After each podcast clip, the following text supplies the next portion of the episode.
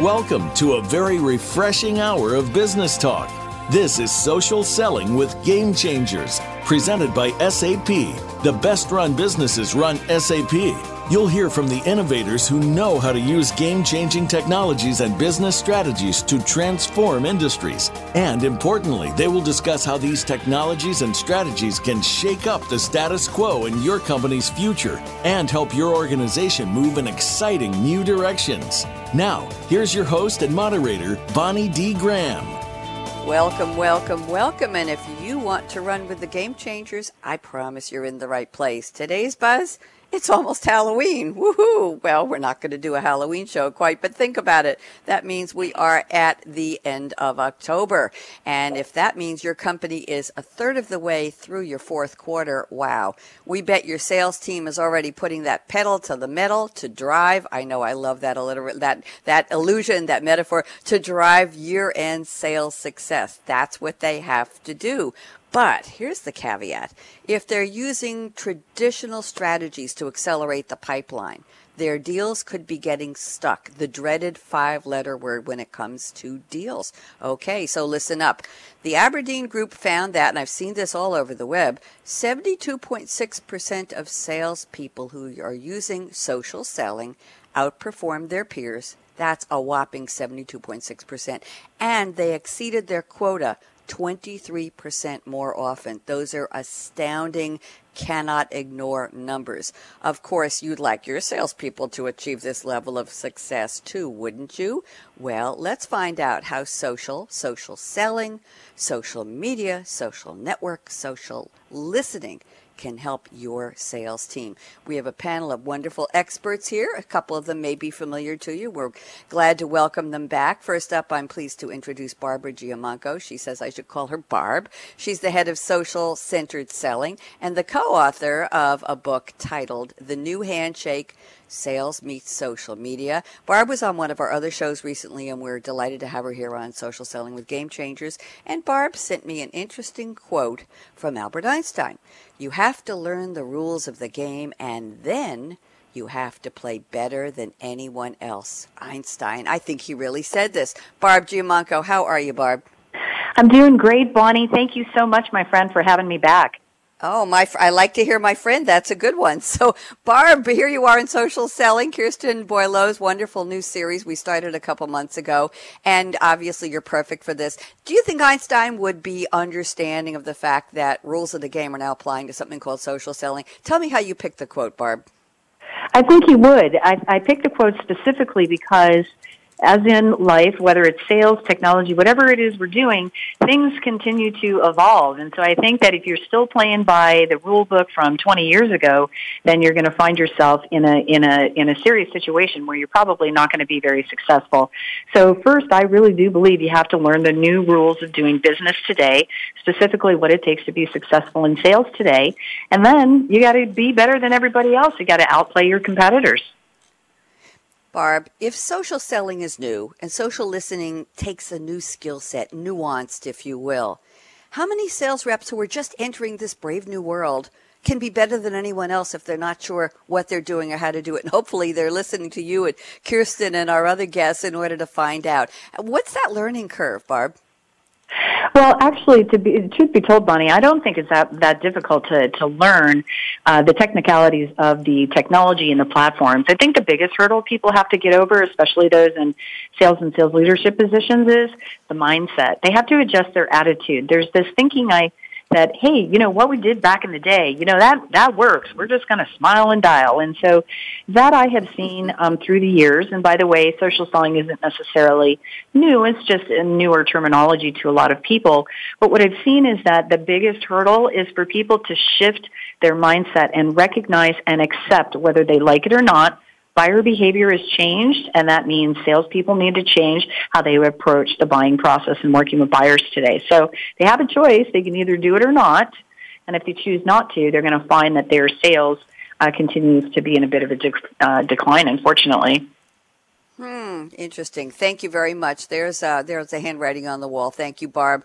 Let's go to our second panelist. She's Kirsten Boileau. We're still waiting for Liam McLaughlin from LinkedIn to connect with us. He's calling in from Ireland, and apparently he is not getting through on our our uh, conference line. So we're still hoping he's able to join us.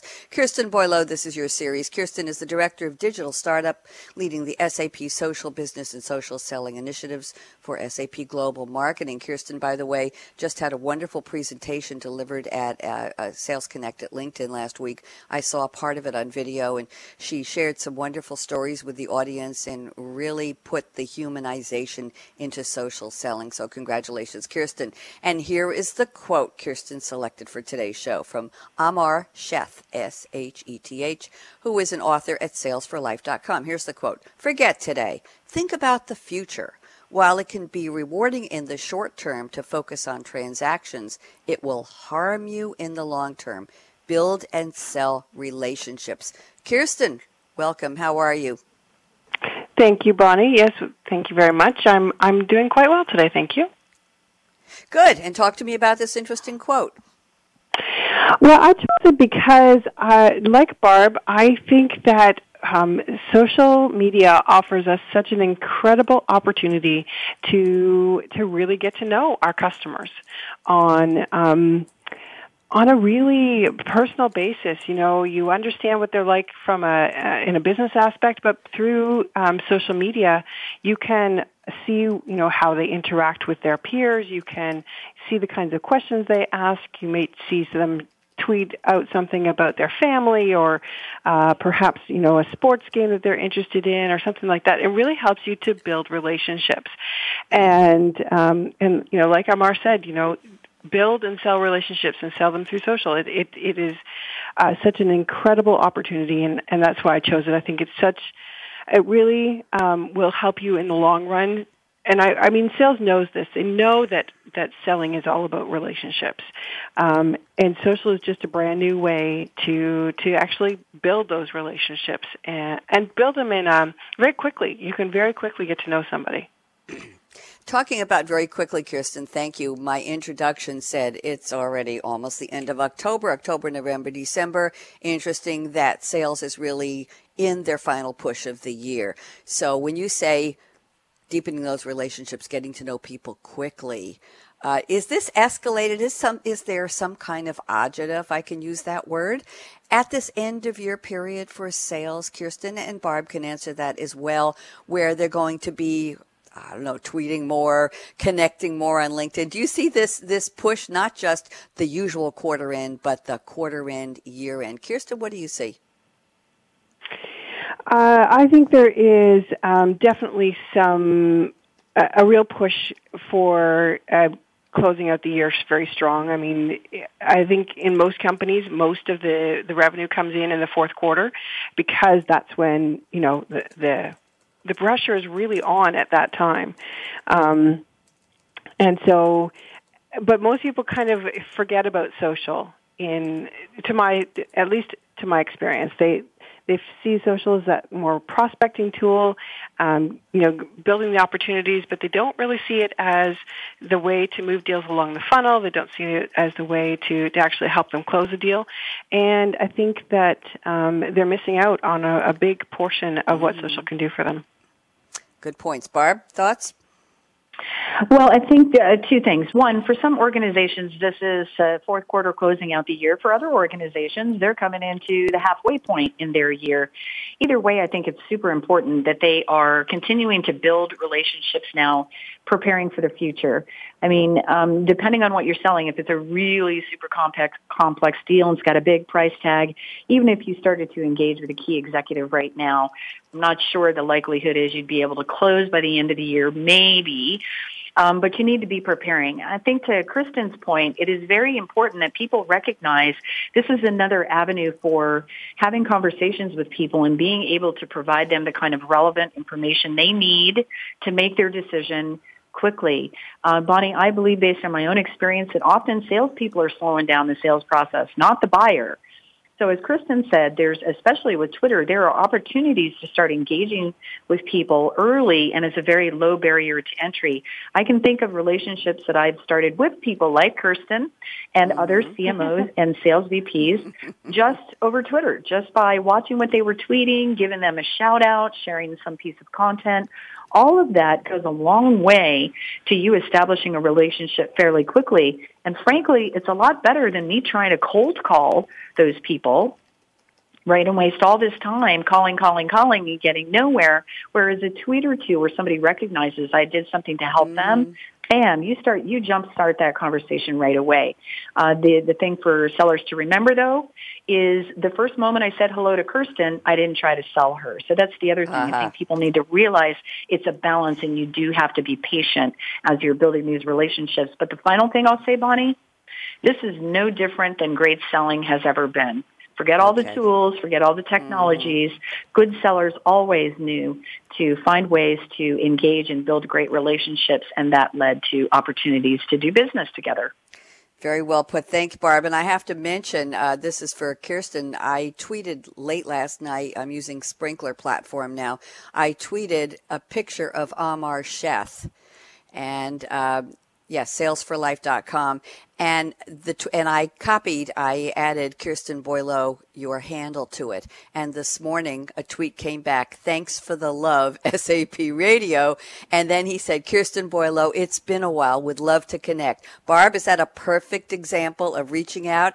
And I didn't say, Amar, you have to listen to SAP Radio. We're going to mention you. What do you think? I just said, you're going to be mentioned you're being quoted. It was that simple. Just is that a good way to build a relationship, Barb? It's an excellent way to to build a relationship, and the same holds true over on the LinkedIn platform. Listen, it's all about giving first. So when you mm-hmm. genuinely give, you mention someone or you you let them know you're thinking about. You know, I when when Kirsten was doing her presentation at LinkedIn Connect, I was watching virtually. I tweeted about her presentation and how I was really impressed mm-hmm. and a couple of the key points I picked out. And that was all from the heart. So yeah. I wasn't thinking, oh, if I do this, you know, Kirsten's going to buy yes. from me. No, that was yes. genuine from the heart. And I do that with a lot of people. And that's exactly the way to go about it. Think about how you can give to someone else. How can you help them? How can you give them some recognition? How can you make them look good first? And that definitely comes back around. Thank you. I love the word heart. Kirsten, we have to put that into more of our shows. It takes heart to do this. The heart, heart is what's going to make those relationships real. And speaking of heart, we have uh, Liam McLaughlin finally able to reach us. Liam is the Instruct program manager for LinkedIn. Speaking of LinkedIn, and Liam sent me the following proverb, source unknown, for his opening quote. He says, ask yourself if what you are doing today is getting you closer to where you want to be tomorrow. Liam McLaughlin, welcome finally to Social Selling with Game Changers Radio. How are you, Liam? I'm very well. Thank you, Bonnie, for the invite to today, and I do apologize for my slight delay. That's okay. You sound wonderful. Where in Ireland are you calling from right now, Liam? Uh, today, I'm calling in from Dublin, um, a very rainy Dublin today, um, which oh. may not surprise a lot of people. Not at all. So tell me about this very interesting quote. It's a proverb. How does that apply to our topic? I know you've been listening for a few minutes, so you know what we're talking about. Liam, what do you think? Hmm. Why did you pick this quote? Um, yeah, it really resonates with me because one of the things I try to do on a daily basis is as I'm walking home or with my current role, if I'm walking towards a flight, um, I always try and understand, have I done a good job today? Um, if I w- I was in sales, so when I was in sales, thinking to myself, have I done a good job today? So if there was room for improvement, there's always tomorrow. There's always something you can do tomorrow to improve what you're doing or what you're working towards. And everybody has goals. Everybody has a goal, a long-term goal, whether it's personal or career-wise, and it's a step-by-step process. You don't need to accomplish everything in one day, and that's what I always try to keep in mind. Yes. What do they say about how do you? What is it? Uh, take one bite at a time. How do you? How do you consume an elephant? One bite at a time. One little tiny yeah. bite at a time. Liam, exactly. I know you were listening when we. I was just speaking a few minutes ago to Kirsten Boileau and Barbara Giamanco, your co-panelists today, and we were talking about the authenticity, having a heart in building these relationships. And uh, your your quote from the proverb is so perfect. Ask yourself if what you're doing today is getting you closer to where you want to be tomorrow in terms of building real relationships, and perhaps I should say realistic relationships. Any thoughts from your vantage point at LinkedIn, Liam, about putting heart and heart and soul, if I can go that far, into being connecting from a good place, connecting from a not what am I going to get from you, but hey, it would be good for us to know each other. What are your thoughts on that, please? Yeah, um, I I could speak about this for 30 minutes, but I, I'll try and be succinct and tie it into a few uh, a few minutes. Um, yeah, at the end of the day, we, we, we don't sell to companies; we sell to individuals, and you you build a relationship with someone. And a lot of people like to have that personal touch. And again, having been in sales, I always try to take the approach, and I see it with a lot of my current cross-functional partners. Um, there are a lot of different avenues and channels you can use to do that. Um, whether it's saying happy birthday to someone, whether they've just won an award, um, whether someone's been speaking at Sales Connects like Kirsten. That is a perfect opportunity to just show the humanization of the selling process and just congratulating someone. And it doesn't take two seconds out of someone today, someone's day to do so, but it makes a big impression. And you are stepping outside the box compared to everyone else who may just be going in with the traditional selling process. So uh, I completely agree. And another thing as well to add is we do constantly connect with people on the different channels, uh, like Twitter and, and LinkedIn and Facebook, uh, but just remembering to stay in touch with those people. Um, just reaching out. Again, congratulating them on an award, um, meeting them for a coffee if they're in the same city as you. So there's a lot of different things. I completely agree with it. Okay, thank you very much. Good imp- insight and good input. We're so happy you're with us. Now we're going to circle back to Barb, who knows what's coming. So does Kirsten. Liam is new to this process, so he can listen up and be ready. Uh, Barb, I'm going to ask you, where are you calling from? If it's not, let's see, I'm here in New York. It's 10:18 in the morning. If you're in a different time zone, tell us. And Barb, what's in your cup today? What are you drinking that powers up the Barb Giamanco machine at Social Centered Selling? That's a mouthful. Talk to me, Barb. well, I'm calling in today from Atlanta, Georgia, and uh, like Liam, we had a lot of rain going on here. Uh, so it's uh, it's pretty uh, pretty crazy around here. Uh, what's in my cup, Bonnie? Nothing too exciting today. I'm hydrating. I'm about to get on a plane to head to Seattle. So I've got a big bottle of water here that I am drinking to make sure that I am ready for the uh, for the trip. But I uh, got to be honest, what usually fires up Barb Giamanco every single day is mm-hmm. uh, something kind of meditative and then some kind of rock and music. And one of my favorites is uh, Prince, "Baby I'm a Star."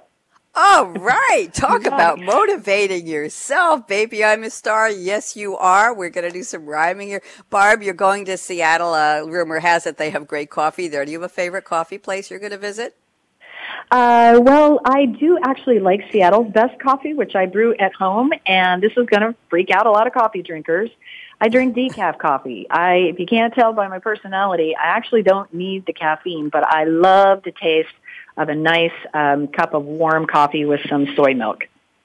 I love that, and you and I are sisters, therefore, in not needing caffeine. So you've heard you've heard that one before. They don't allow me to have caffeine on radio show days, and we all know why. Thank you, Barb. Delighted to speak with you again. Liam McLaughlin calling from Ireland. What time of day or night? And you have something interesting you're drinking, or what do you think you're going to drink later, Liam? Yeah, uh, so it is just uh, coming up to 2.30 in the afternoon, so uh, well into the afternoon shift here. Um, in front of me is a cup of Barry's tea. Now, I'm not sure if any of you have, uh, or anyone listening has ever been to Ireland, but there's two big brands of tea here. There's Barry's and there's Lyons, and uh, I'm a big, big Barry's fan. And um, it may be controversial for some people, but it's, uh, it's delicious. Uh, I like to dunk some biscuit, some biscuits into that as well in the afternoon. Oh, Keeps me going. Barry's coffee. What kind of biscuits? Come on, we need a little more color to this, Liam. What kind of biscuits do you dunk into Barry? Come on, come on, come on. Yeah, yeah. So Bar- Barry's tea, it's um, it's definitely a distinctive taste compared to Lyons, which is the other major brand. Um, mm-hmm. But the type of biscuit uh, into tea, it's a digestive biscuit, is usually the best. Sometimes I go uh, I go rogue and I might get some digestive biscuits with chocolate on top, or maybe some caramel in between. Oh, uh, digestive biscuits is a word we don't use too often here, but I've seen them in the store. Guess what? I Googled Barry's tea and I'm looking at this beautiful red box of Barry's tea Gold Blend, a rich, refreshing taste with a bright golden color. 80 tea bags, woohoo, with pictures of it being poured. And there's also a black box for the classic blend and a blue box, Barb. This is for you for decaf, a rich blend with a refreshing taste. And then there is the gold blend of loose leaf tea. Wow. Very, very interesting. Thank you for introducing us. And that's at McNulty's Tea and Coffee in New York. So we can get it here. Thank you, Liam, for the introduction. Appreciate that. And thank you for calling in. And Kirsten Boileau, where are you? Are you going on stage anywhere soon? And what are you drinking? I am not going on stage anytime soon. I am home, probably in Waterloo for the next few months, which is great. Uh, my family needs me. Um, but I am drinking both water, w- lemon water, kind of on a cleanse uh, weight loss mode. So I'm drinking lemon water and I'm drinking dandelion tea. And um, dandelion tea is actually really good for. It's got a lot of great um, vitamins and, and minerals in it, and it's just a really good cleanser, good liver detox kind of thing. So it doesn't wow. taste very good, but okay. oh, the truth will out. That's the first time we've heard Barry's. That's the first time we've heard, I think, the one that Barb mentioned, and that's definitely the first time we've heard Dandelion Tea out of about a thousand people passing through the portals here on Game Changers Radio. All 18 of our series, Kirsten, I think Dandelion Tea is a first. So you rock that. Thank you very much. And I'm drinking cool, clear water in a very pretty cup with a green straw, and green is for, you guessed it, money. Why not be successful with social selling? That's what we're talking about today. Your company is likely diving headlong into the pipeline to complete your fourth quarter of the year. 2015 is definitely drawing to a close in a matter of weeks. Mm-hmm. Yikes. And sales needs to figure out how to do it. If your deals are getting stuck, because you're using traditional old fashioned pipeline strategies. Ah, ah, ah, listen up. Again, I'll repeat the Aberdeen stat 72.6% of salespeople using social selling outperformed their peers and exceeded, exceeded their quota 23% more often. Wouldn't you love results like that? We're speaking with Barb Giamanco today at Social Centered Selling. We're speaking with Liam McLaughlin at LinkedIn. Our friends at LinkedIn. I know Kirsten has a very close relationship with Liam and his colleagues there calling in from Dublin and Kirsten Boileau at SAP, our social selling guru. I'm Bonnie D. Graham. We're going to take a quick break and a really quick one, just enough time to pour a cup of tea, Liam. And then we're going to come back and Barb Giamanco and I are going to kick off the roundtable. So don't even think of touching that mouse, that app, that dial. We'll be right back. Justin out.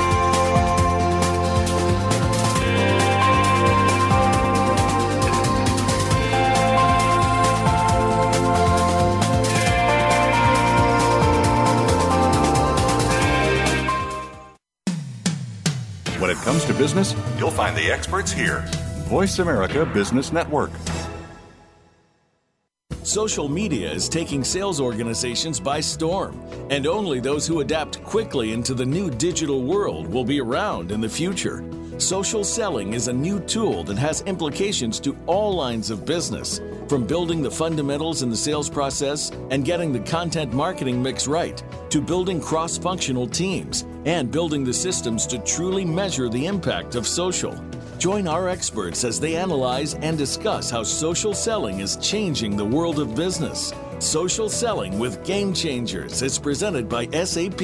Visit www.sap.com.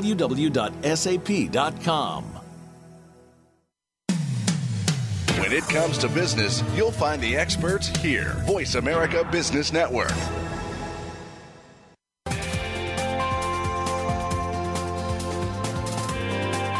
You're listening to Social Selling with Game Changers, presented by SAP. Email your comments and questions to bonnie.d.graham at sap.com. And you're invited to tweet during and after the live show at Twitter hashtag SAPRADIO.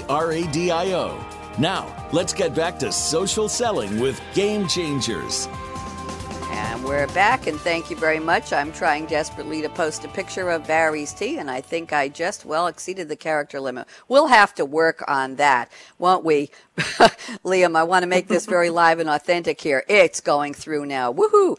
Okay, so here we go. It's time for our Time for our um, roundtable. Here we go. A little distracted. Okay, Barb Giamanco, looking at your notes, here's some interesting place we're going to start. You say world class sellers adapt better and faster to changed buyer expectations.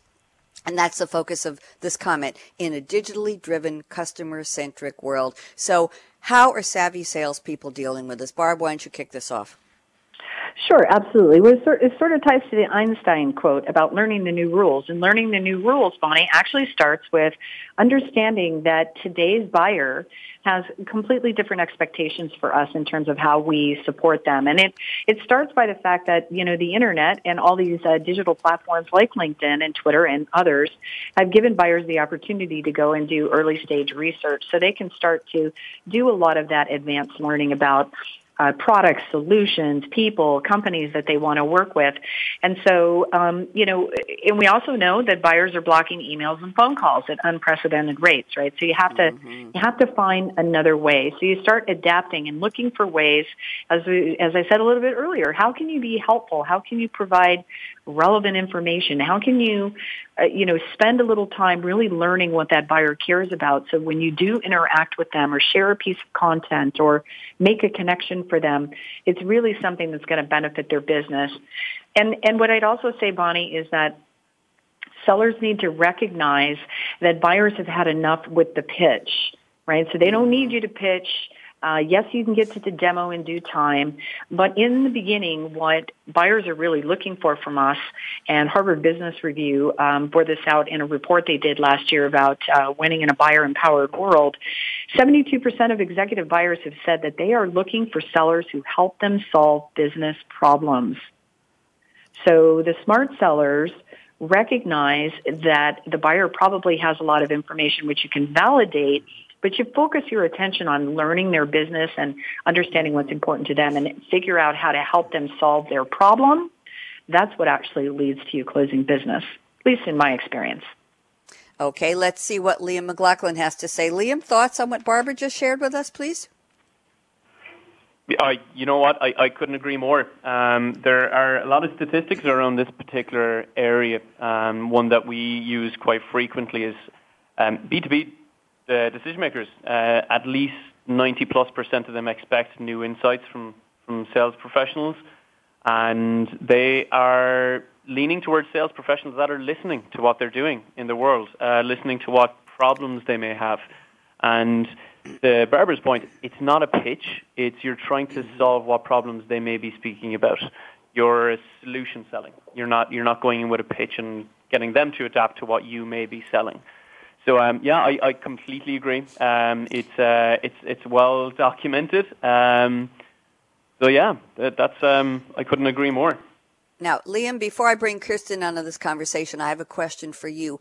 There seems to me there's mm-hmm. a, and, and Barb as well, there's a fine line, there's a shading when you're trying to learn their business, trying to be a problem solver, trying to help them find a solution. Isn't the punchline to finding the solution for them, excuse me, boy, do I have a solution for you. My XYZ Barry's tea in a cup to go on the plane on the way to Seattle when you're crammed into a two seater, t- tiny, tiny plane and you can tuck it into your baggage and it won't add extra weight. That solution, that would have a brand on it. That would have a label. That would be something that has a punchline. So Liam and then, and Kirsten, I want you to come into this too. Liam, how do you avoid that? We have the solution and here it is in my portfolio ready to sign you up and subscribe. We're going to solve your problems. How do you avoid hmm. that selling pitch? Any any thoughts on that, Liam, as far as social goes? Yeah, so uh, in my opinion, there's probably a sequence of events to, to everything. Okay. Um, mm-hmm. If some sales professionals reach out with that pitch initially, it doesn't work because you're probably doing a few things. You're making the assumption that you know what their challenges are, and you're not in a position to make that assumption. So you need to listen to what's going on in their world. You need to speak to someone in that organization if you know any, get some introductions. So first of all, if you make the assumption that will not work, and if you go directly in with your sales pitch, that will not work either. Um, so by listening uh, to what's going on in their world and getting those introductions, you will have some knowledge of what challenges they face. Mm-hmm. You will have your uh, your your studies done. You have all your research. You have an idea of what solutions may suit their business and may suit what you think their challenges are. So when you do get that particular meeting, that comes back to the sales professional and what they do best on closing deals. But going in completely cold, that is um, that is something which people naturally feel when they're sending a connection request, sending an initial uh, cold call email. That's where they just pitch everything. So uh, yeah, sequence of events that needs to be done beforehand to make those uh, make those assumptions, and then you go in with your um, with your information uh, customized to them. Great information, Liam. I love the way you put that. Kirsten, thoughts on what we started with Barb and how Liam expanded that? Kirsten Boileau?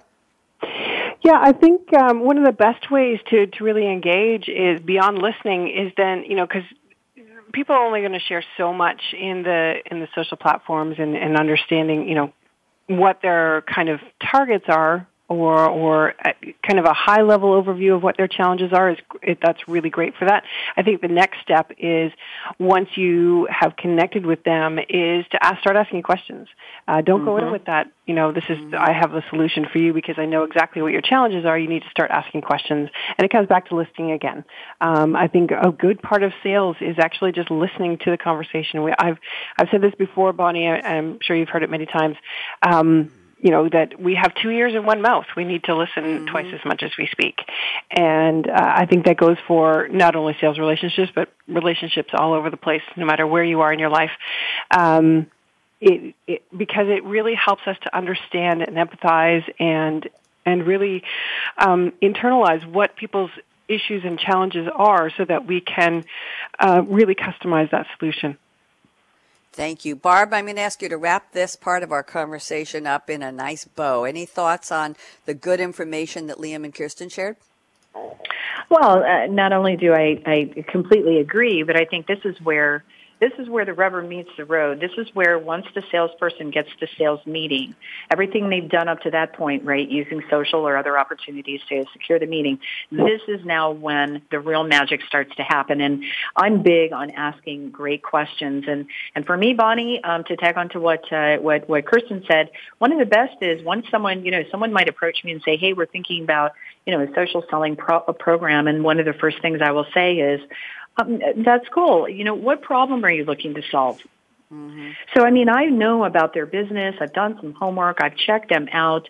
But then just asking the right sorts of strategic questions is going to lead you in the direction of those sequence of, sequence of events that Liam talked about that's going to naturally lead to eventually the customer is going to say, well, tell us a little bit more about how your solution could fit what we're talking about. And then by that point, you're really having sort of a collaborative discussion about how you can work together.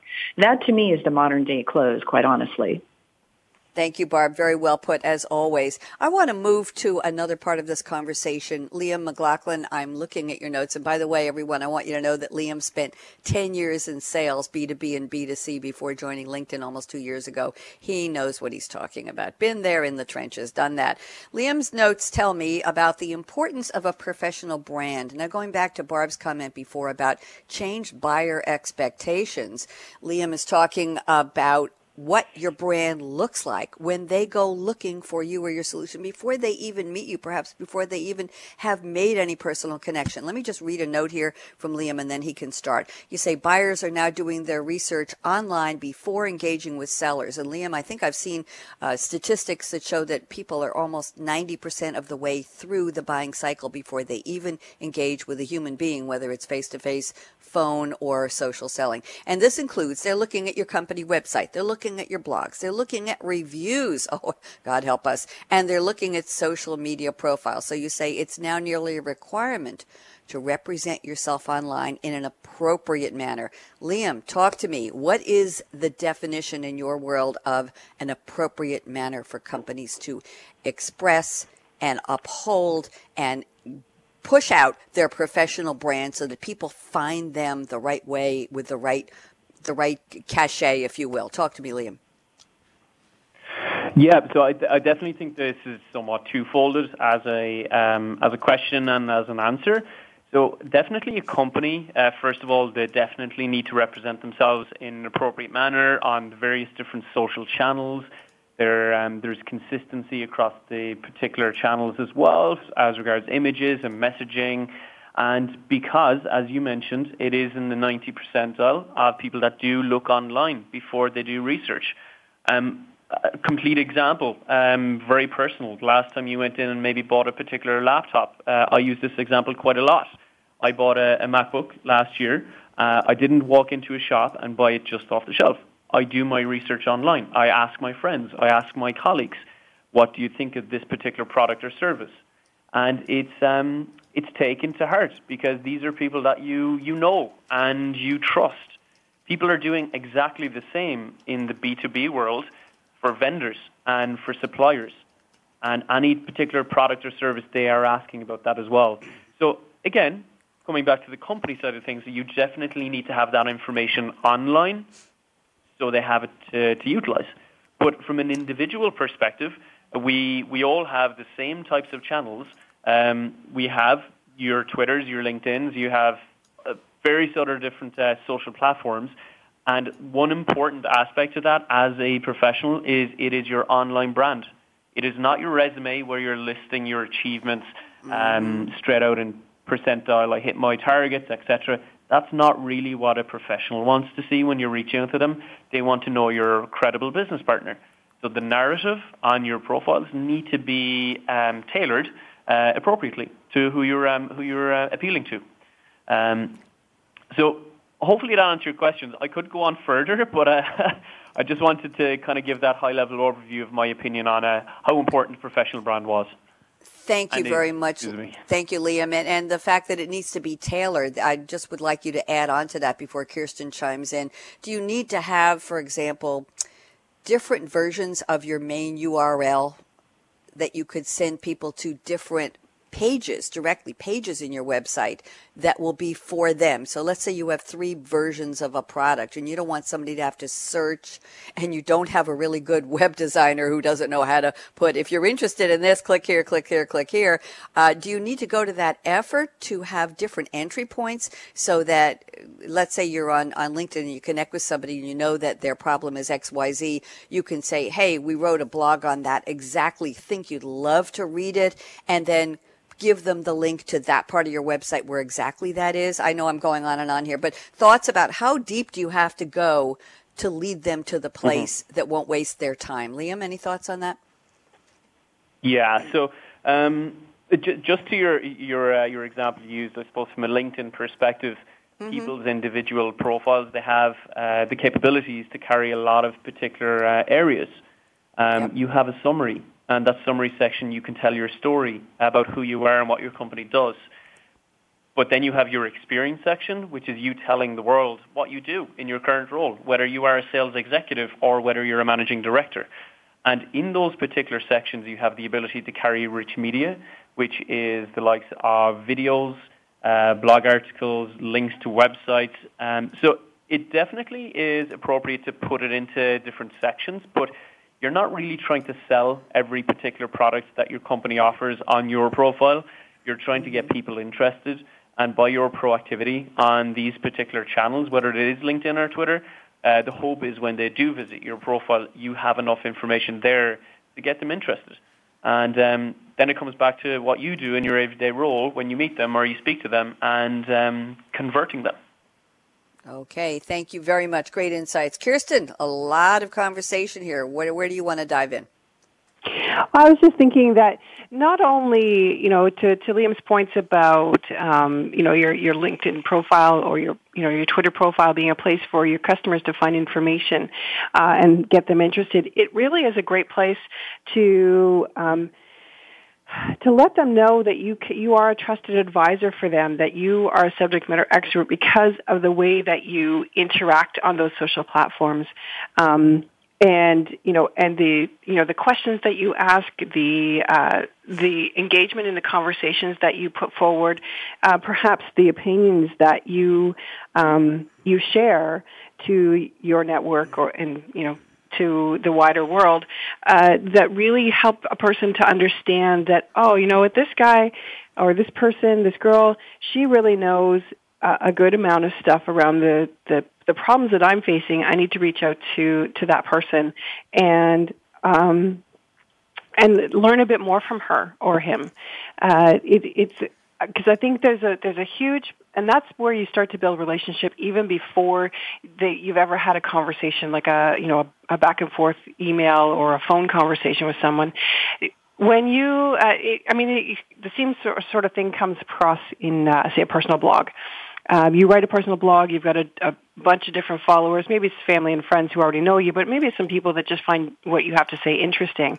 And as they start to read that blog over time, they get a sense of who you are. Perhaps you share a little bit about, you know, your your family, or you share uh, a little bit about the business that you do, or um, talk a bit about. Uh, how you're helping customers solve problems, whatever it is, and and you you share a little bit about who you are as a human being, and people um, grab onto that. They gravitate to that, and it, and I, it really hum, it really creates those relationships before ever having had any sort of back and forth conversation.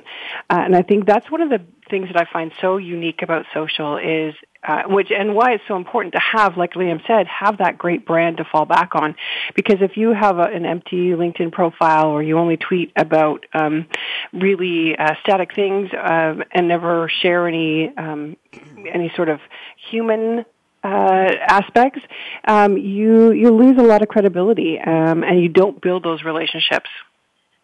Thank you, Kirsten. I want to bring in a couple points here. I, when you were talking, a, a phrase came to mind: people do business with people they like. So I just Googled that and I came up with an article on Forbes from all the way back June 28, 2013.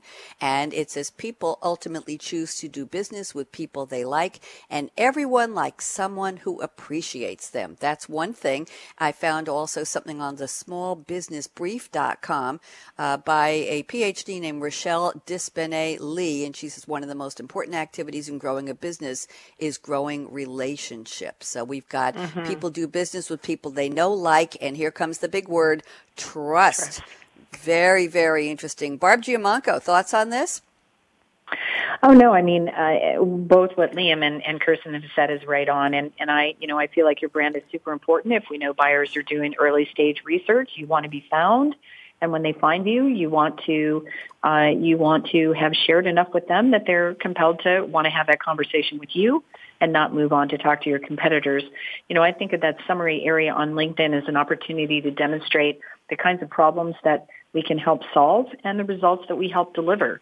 So Liam's spot on when he said, you know, it's not about President's Club, right? When a buyer is looking, they don't, it's great. You're a great salesperson. You went to President's Club, but the buyer doesn't care about that. It's what can, can you do for them that's most important that you, you make sure that comes through loud and clear. And then uh, to Kirsten's point, I think the human element is part of it too. I mean, I, I, I, you know, I keep it pretty professional on LinkedIn, Twitter. I go a little more loose, but through my blogs, people really get to know me, and that, whether people realize it or not, Bonnie, mm-hmm. really does kind of speed up the sales cycle because once someone makes that decision, they, they come to you and they say, hey, I'd like to talk with you more, you've already got some credibility, some of that like and trust factor uh, built in before you got to got to the chance to the, to have that sales meeting. You know, back in the day, we had to try and build that likability and trust factor pretty quickly in a first or second meeting. Um, now we can do so much of that through social platforms that it really kind of paves the way to moving the sales along.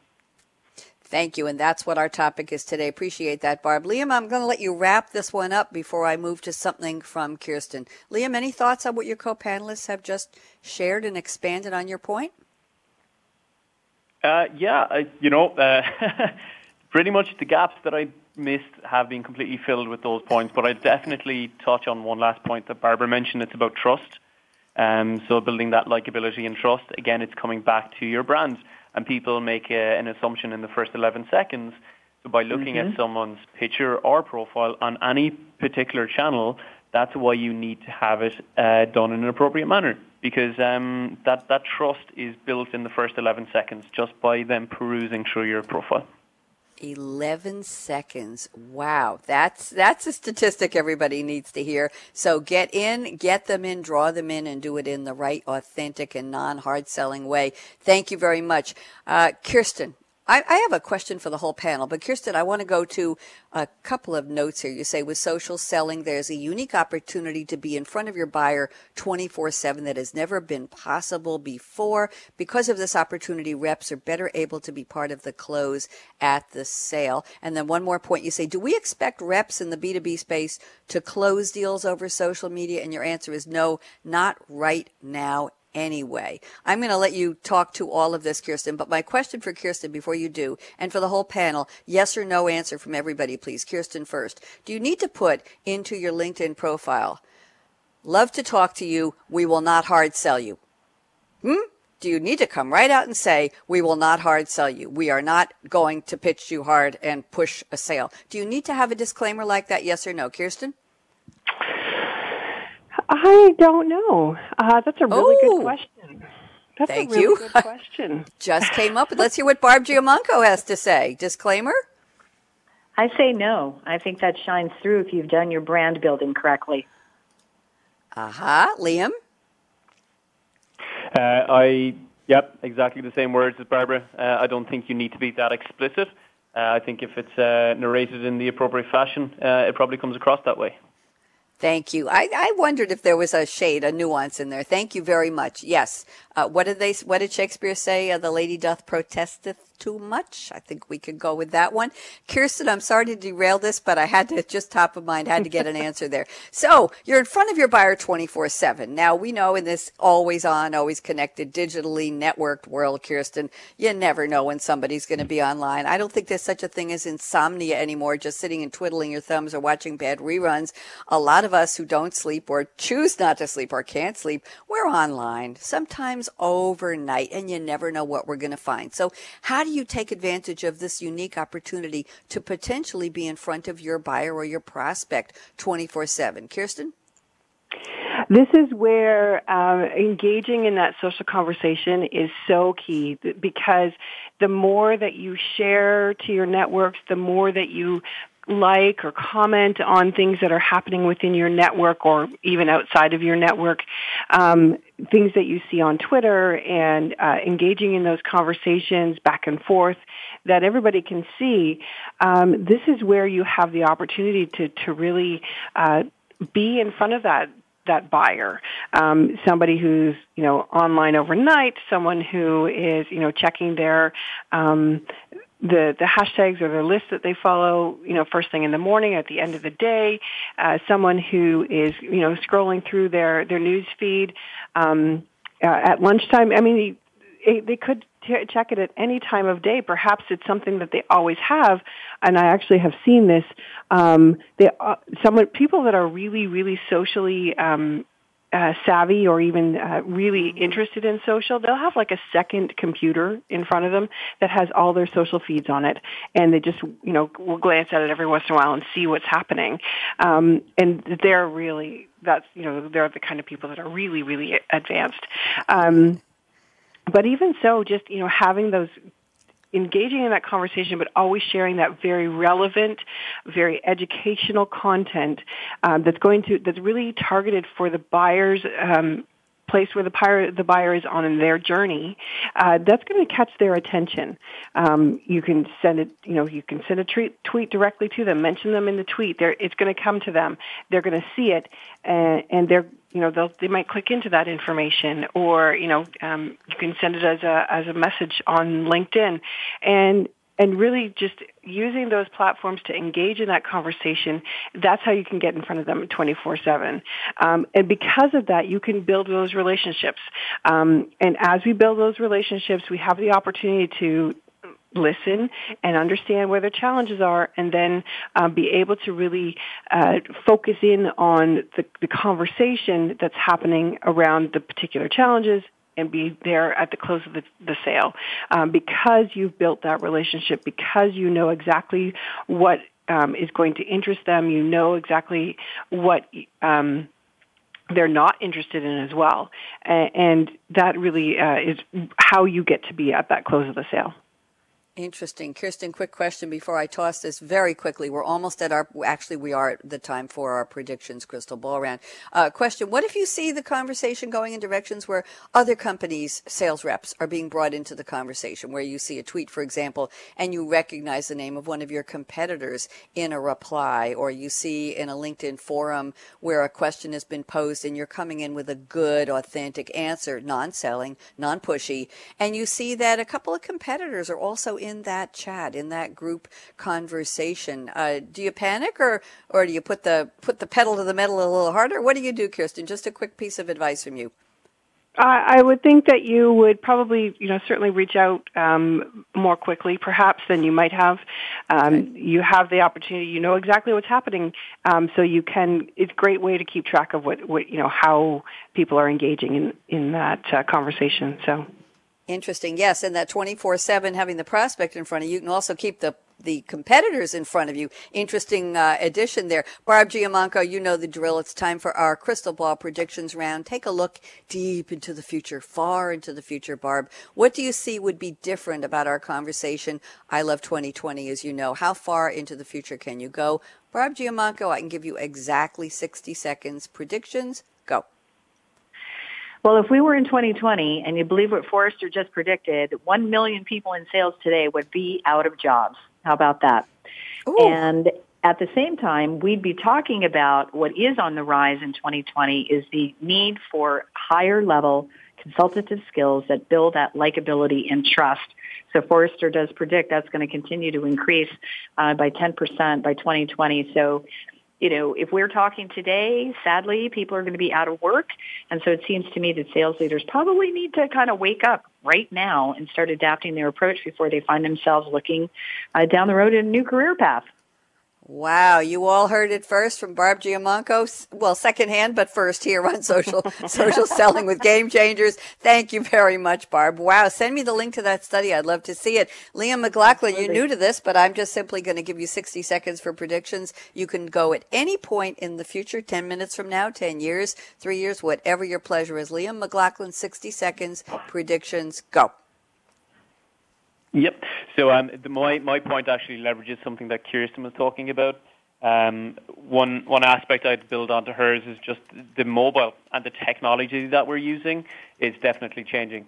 So a lot of people, when they're commuting these days, and in the future, they're using phones now. They could be using something else in the future, uh, glasses, etc. So I think technology will definitely dictate how we approach our buyers uh, from a channel perspective. But one thing we do need to bear in mind is that everyone is in sales. Everyone's in sales. Uh, it doesn't matter whether you're a sales professional or an MD, you are always in sales, whether you classify yourselves as a salesperson or not. So everyone needs to adopt social selling.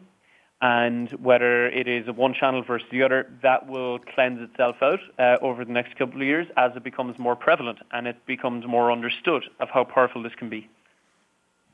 Thank you. That was powerful in itself. Thank you, Lee. I'm so glad you were able to join us. Kirsten Boileau, thoughts on predictions. I can give you oh, a full 60 seconds, and we might even have time for a one sentence bonus question. I haven't figured it out yet, but go ahead, Kirsten. Um, I would predict that by I'm, I'm not sure if it'll happen by 2020, but by by definitely by 2025. Um, one of the things I said, you know, in my notes was that not right now. The technology isn't there for reps to be able to actually close B2B sales over over social media, um, but definitely, you know, within 10 years, that's going to be um, the way that things will happen. There's, you know, the technology will change, the social platforms will change, the privacy rules will change. All of that will be, uh, most of it will happen over social. Thank you very much. And I do have a bonus question and a yes or no answer. Quickly, let's go back to Barb Giamanco. I'm looking at your notes, Barb, and you say 40% of organizations admit they have no formalized process for onboarding their new sales reps. So how do they learn is the question. Uh, does a company need to have a formal social selling, social listening, social networking platform where they bring new reps in if those jobs still exist, Barb? Uh, is it time to get a program and a strategy in place? Yes or no, Barb? Yes, yes, yes, and yes. And for goodness sakes, make sure they've got great selling skills being trained as well. Uh, very good point. Liam McLaughlin, agree, disagree? What do you think? Time for a social selling strategy at the corporate level or not? Uh, absolutely. Yeah, there okay. needs to be best practices on what works, what doesn't work, but absolutely agree. And if everybody listens to this radio series, they'll get those best practices, won't they, Kirsten Boileau? Kirsten, what are Absolutely. your thoughts? Is it time for time for a social selling program strategy? Yes. Oh yes, that's what I actually talked about at Sales Connect. Uh, we you have to have a strategy in place. Yeah. Okay. Absolutely. And I have a strategy in place, and my strategy in place is to get great guests on the show, work with Kirsten Boileau on her new series, which is eight episodes in. And I, little birdie told me, a little Twitter birdie told me, or another birdie that bar, that uh, Kirsten is renewing in 2016. That's a prediction I hope comes true. So thank you, Barb Giamanco. Always a pleasure to speak with you. Barb is at Social Centered Selling. Liam McLaughlin, newcomer, LinkedIn. Thank you so much for joining us. I know it was a stretch to get you on the phone, but Liam, it was worth every dialing every dialing digit to get you here. We really appreciate. we you. appreciate you, and we like you. See, do business with people you like and appreciate them. Kirsten Boileau, what can I say? And a shout out to Justin and the Business Channel team at World Talk Radio for getting us on the air and keeping us there. I'm Bonnie D. Graham, and here's my call to action: Fasten your seatbelt. Who sold it to you? I don't know, but get a good one. What are you waiting for? Go out and be a game changer today. I'll be back in a little over an hour here on the Business Channel with another live episode of Industry Cloud Trends with Game Changers presented by SAP talking about Utilities 3.0. Why are you still getting your utility bill by snail mail and having to pay by check? Huh? Okay, over and out. Bye bye.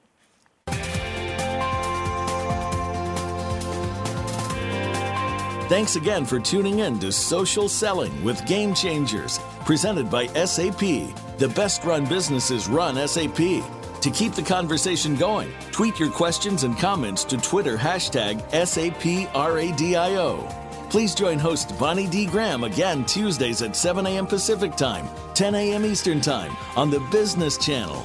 We wish you a positively game changing week.